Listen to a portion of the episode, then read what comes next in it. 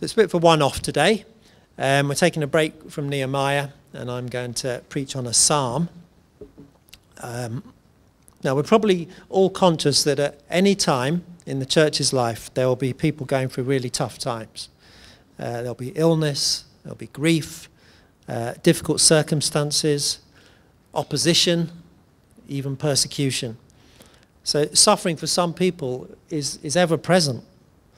So we can't just say it's just a season or soon it will be over uh, and then we can move on because although that might be true for an individual, uh, there will always be someone else going through tough times. And so we need to learn to walk through suffering together as a church.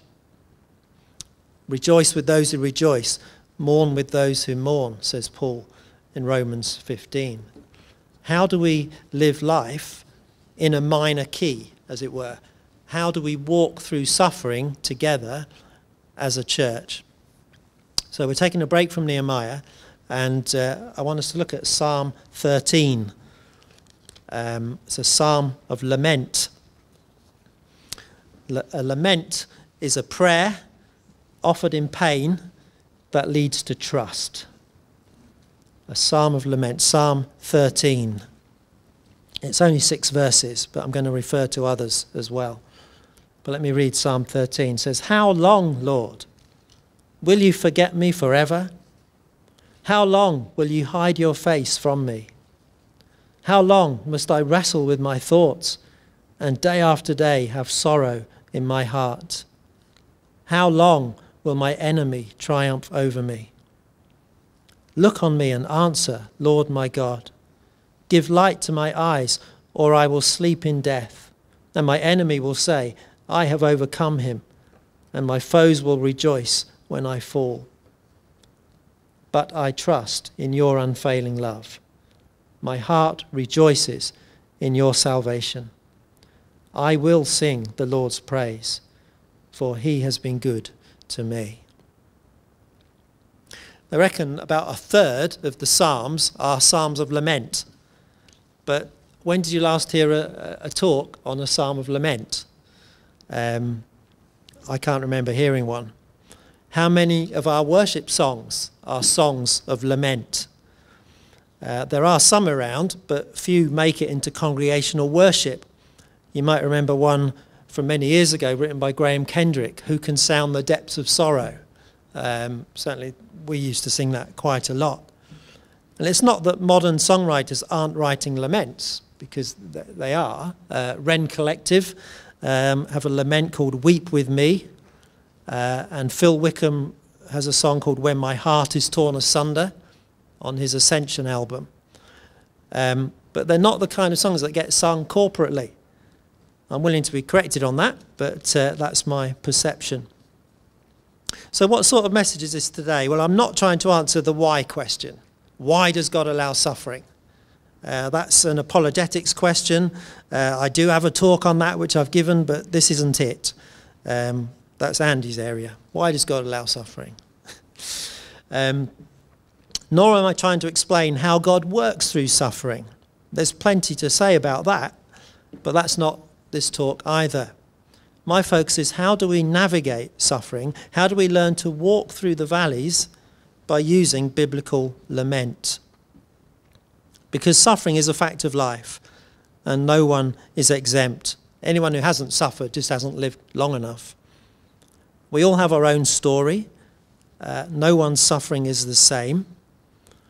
Uh, some people seem to have more to bear than others, but we should probably avoid comparisons because uh, suffering is still suffering, even though we experience it in different ways. You might be thinking, well, what does he know about suffering? Um, so I'm going to tell you, just because most of you don't know me, you don't know my story, so it might help to know what my experience has been. And it might seem trivial compared to what you're going through. But we can only live the life that we've been given. Uh, each person must carry their own load, as Paul says in Galatians. So, just three things that I uh, can pick out. I know about grief. Um, I lost my dad six years ago last Wednesday.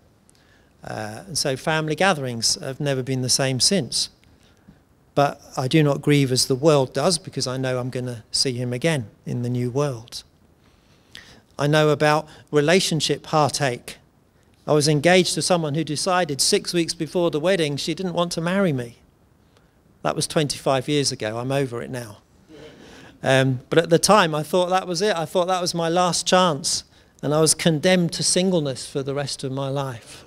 So if you're here single, worried, don't worry. God has his time for you. And I was depressed for a few months, but six years later, I married Liz. So that turned out all right. God had something much better planned.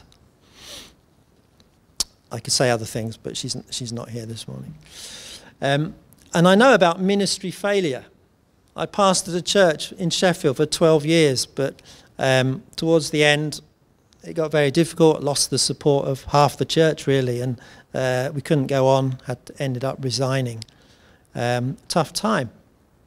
And it's only since coming here uh, and sort of becoming part of the church here that I'm starting to feel that maybe I'm not on the scrap heap anymore.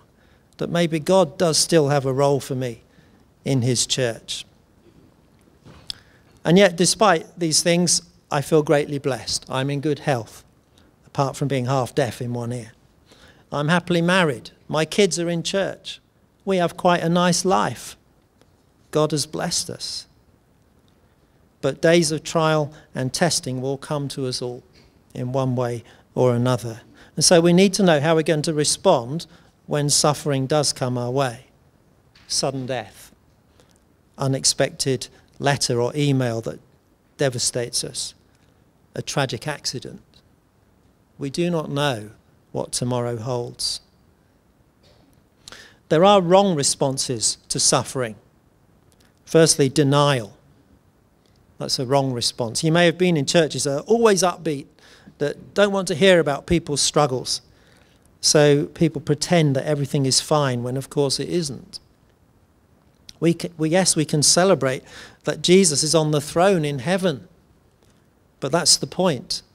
He is not yet enthroned on earth. So there are no grounds for triumphalism. We live in a fallen world and no one is immune from life's pain and struggles. Another wrong response is stoicism. Now, it's good to have strong shoulders. It's good to be able to endure as long as we realize that the strength to do so comes from God. And if we're still standing, it's because God gives us the strength. Suffering is not a test of our ability to endure in our own strength. Rather, it's a test of our faith, who we rely on in hard times. And then the other wrong response to suffering is despair. When someone reaches the point of saying, God doesn't care, what's the point? I might as well throw in the towel. And sadly, some do that. Um, just because of suffering. The parable of the sower indicates that. In uh, Mark 4, it says, Those who are like the seed sown on rocky soil fall away when trouble or persecution comes. So rather than denial or stoicism or despair, the Bible encourages us to lament. So let's look at what we can learn from biblical lament. Uh, there are lots of examples, but Psalm 13 I've chosen because it's short and it shows the basic structure. There's three parts to it. There's complaint, verses 1 and 2. Then there's a request, verses 3 and 4. And then trust, verses 5 and 6. So it starts with suffering and ends in worship. So let's just look at those three elements. Firstly, there's complaint. Here the question is how long? How long must this go on? David uh, feels abandoned by God. God seems absent, far away. And this sense of abandonment finds expression in confused thoughts and a sorrowful heart. How long must I wrestle with my thoughts? Day after day, have sorrow in my heart. And it seems to be linked to opposition. How long will my enemy triumph over me? It seems there's, that there's external threat here. So the how long question is, is a big part of lament. But, and the other common question in lament is why. If you just turn back to Psalm 10, uh, verse 1, we see the why question. Why, Lord, do you stand far off? Why do you hide yourself in times of trouble? Or famously, Psalm 22, verse 1 My God, my God, why have you forsaken me? Where are you, Lord, in all this? Don't you care? You see, lament speaks into all of life's suffering. Why is this happening? How long must it go on for? And the Psalms of Lament give us permission to bring our struggles uh, and our honest questions to God and to express them. Some people feel it's a bit irreverent to question God. They say, well, I couldn't talk to God like that. I don't know where that idea comes from. David does it all the time. So complaint is where lament begins. Bring your questions to God. Be honest. Tell him how you honestly think and feel. That this is rubbish. this is painful. This is confusing. And of course, when you do that, that itself is an act of faith. The very fact that you pray and turn to God is an expression of faith. It means you're not denying your suffering, you're not trying to bear it alone, nor are you giving in to despair. Honest, humble, pain filled questions are part of what it means to be a follower of Jesus. But it's not just questions. Psalms of Lament give us permission to bring our frustrations to God as well um, still in Psalm 10, the writer is outraged at the wicked actions of other people. Uh, in verses 2 to 11, he, he's got a long sort of section pouring out his frustration. The wicked man hunts down the weak. He boasts about the cravings of his heart. Um, in his pride, the wicked man does not seek him. In all his thoughts, there is no room for God. Uh, and he goes on and on quite a long section of just pouring out his frustration and his anger at the injustice and the unfairness in the world. And so lament gives us permission to bring that anger and frustration to God. So complaint uh, is the first step in lament, but we don't stay there. We, we move on to request. The second stage of lament is request, asking God to do something. Um, and here in Psalm 13, David prays that God will look on him and answer. Give light to my eyes. It's a prayer for, give me understanding, give me insight. But he also wants God to deal with his enemies. Um, in verse 4, don't let my enemy win. Intervene to stop him. And if you look through lament psalms, there are very there are different requests um, so let me just give you a few examples. Chapter 10, verse 12. Arise, Lord, lift up your hand, O God. Do not forget the helpless. Pray for God to rise up and to act, to do something, fix what is wrong. Rise up, Lord, and act on behalf of the helpless. Um, we're just going to go fairly quickly through this. Psalm 6, verse 4. Uh, the prayer to turn, turn, Lord, and deliver me, save me because of your unfailing love. It's a request for God to act in deliverance, save me, uh, rescue me, deliver me from this situation. Um, Psalm 25, verse 6.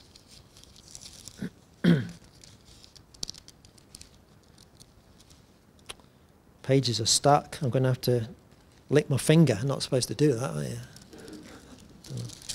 Psalm 25, verse 6. Remember, Lord, your great mercy and love, for they are from of old. When a prayer for God to remember means remember your promises, remember your covenant, uh, and be faithful, um, because God has expressed his purposes in promises. So when we say, Lord, remember, remember your promises, Lord um, and act to bring them about. Um, Psalm 83, verse 16.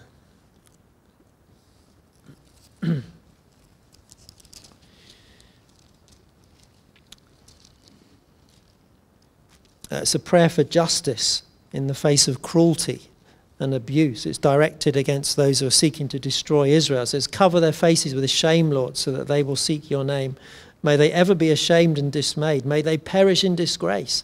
Let them know that you, whose name is the Lord, that you alone are the most high over all the earth. There is a, a time and a place for that kind of prayer. Um, let them know that you are God and that we are your people. Bring an end to their uh, cruelty um, and bring justice. Uh, Psalm 51, verse 1. This is uh, David after he committed adultery with uh, Bathsheba. Have mercy on me, Lord, according to your unfailing love, according to your great compassion, blot out my transgressions. Sometimes there will be personal sin involved. Uh, and when that is the case, then the right request is, Have mercy, God. Have mercy on me.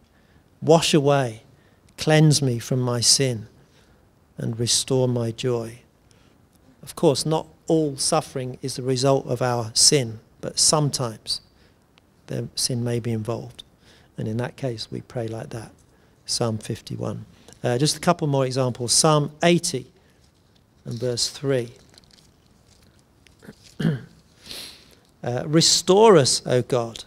Make your face shine on us that we may be saved. That prayer to restore um, to make is, means to make whole again. We can apply that personally to our own lives. Lord, make me whole. Uh, it can be our families. It can even be a, a nation. Lord, restore us. Bring us back to you. Make us whole.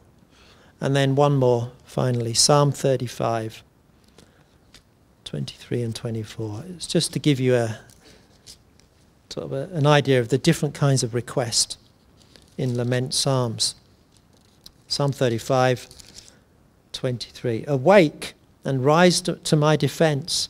Contend for me, my Lord and God. Vindicate me in your righteousness, Lord my God. Do not let them gloat over me. It's the language of the law court. We're asking God to come and be our, eternity, our attorney, to come and defend us, um, to prove him right against unfounded accusations.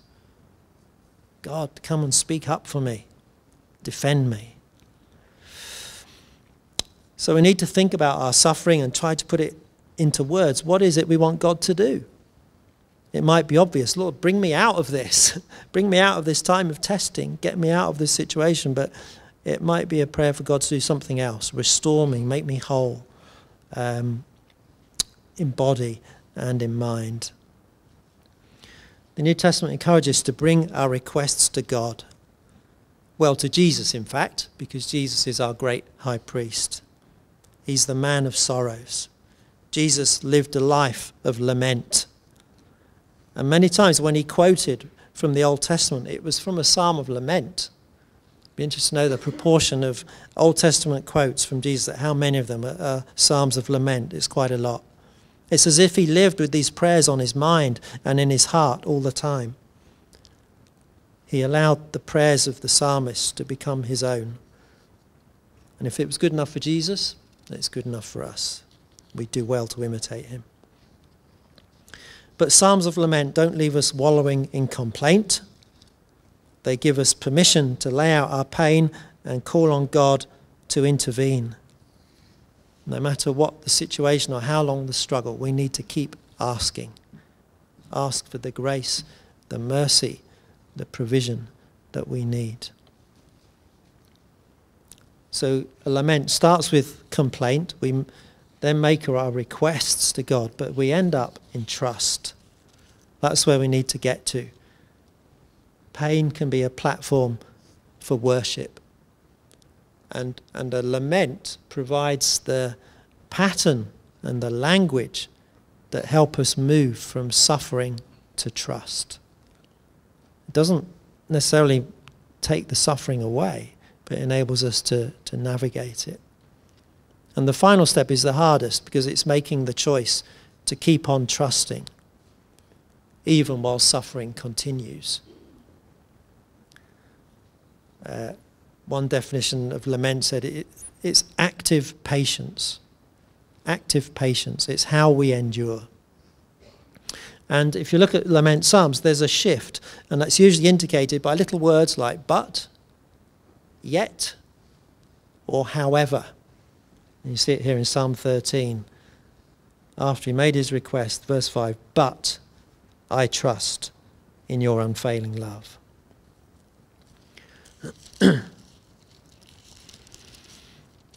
and uh, we can see three affirmations of trust at the end of uh, Psalm 13. I trust in your unfailing love. Speaking of God's steadfast love, his covenant love, that whatever happens to me, God isn't going to let me go.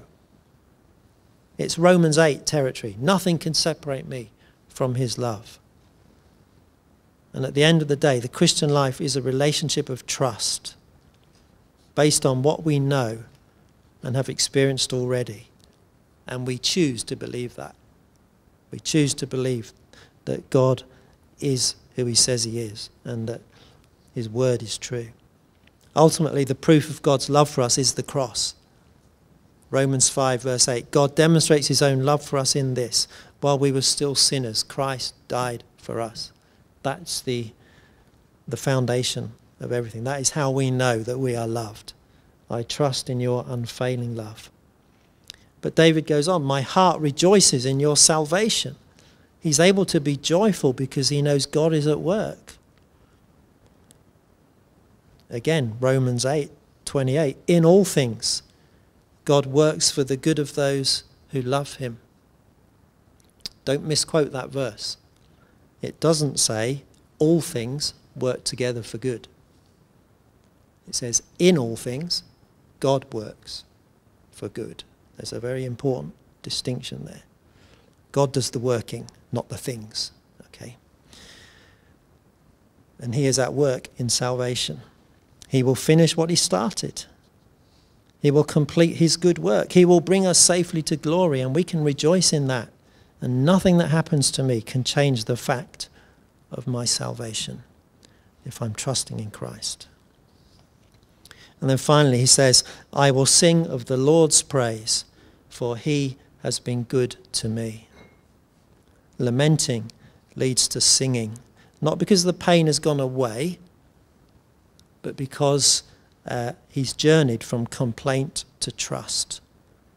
Lament, then, is how we live in this tension between a hard life and God's promises.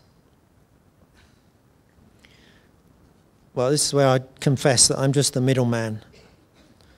Most of what I've shared today comes from a book called Deep Clouds, Dark Mercy. No, let's get that right. Dark Clouds, Deep Mercy. uh, by Mark Vroegop. Um, I am just a middleman. That's all I do. I read a lot and then pass it on. Nothing original. Um, so to conclude, why is lament so valuable and important? Um, it's a language for loss. Okay, it gives hurting people the words to express our pain. You don't know what to say, use the Psalms of Lament. They give us a language. It's the solution for silence. You know, sometimes when we don't know how to break the silence, well, lament can crack the door open and show us a way back to talking to God again. It's a category for complaints. You know, that can be quite liberating for Christians to know that it's okay to talk to God like this, to be honest. It's a framework for feelings. There's a, there's a God centered structure here to prevent us falling into self centeredness and bitterness. It's a process for pain that as we pray the laments, uh, that can be a daily journey with God as we process our, our pain. And then it's a way to worship. Worship doesn't have to be happy and upbeat. You know, it can be um, grief filled too. So I encourage us all to learn how to lament. Uh, we need to do that individually and corporately. I think on a personal level, lament gets us reading the Bible. It, it helps with grieving, that, that process, it, and it helps us overcome bitterness. It facilitates confession and keeps us trusting. But even if a psalm of lament isn't my own prayer, it will certainly be someone else's prayer.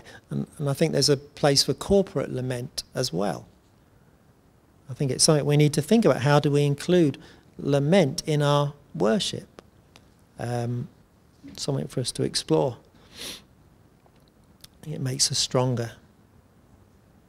But the final thing I want to say, I mean, and I did, originally I was asked to do something on Proverbs as an alternative to Nehemiah. Um, but then I said, I'm conscious that a lot of people are really going through tough times at the moment. Uh, and I've been reading this book, so I said, well, I'll, I'll just share something on Psalms of Lament. So I hope that's timely. I hope it's something that we can take away and think about. But my final word is that lament is for this life only. That's the good news, isn't it? Because we believe that Jesus' death and resurrection has brought about the defeat of sin and all of its consequences, pain, sorrow, and death itself. And one day he will wipe away every tear from our eyes. There'll be no more death or mourning or crying or pain, for the former things will have passed away. And there will be singing in heaven, but we won't be singing psalms of lament. There won't be any need for that. Complaint and request will give way to unbroken praise. That's the Christian hope. I can't wait for that day. I don't know about you.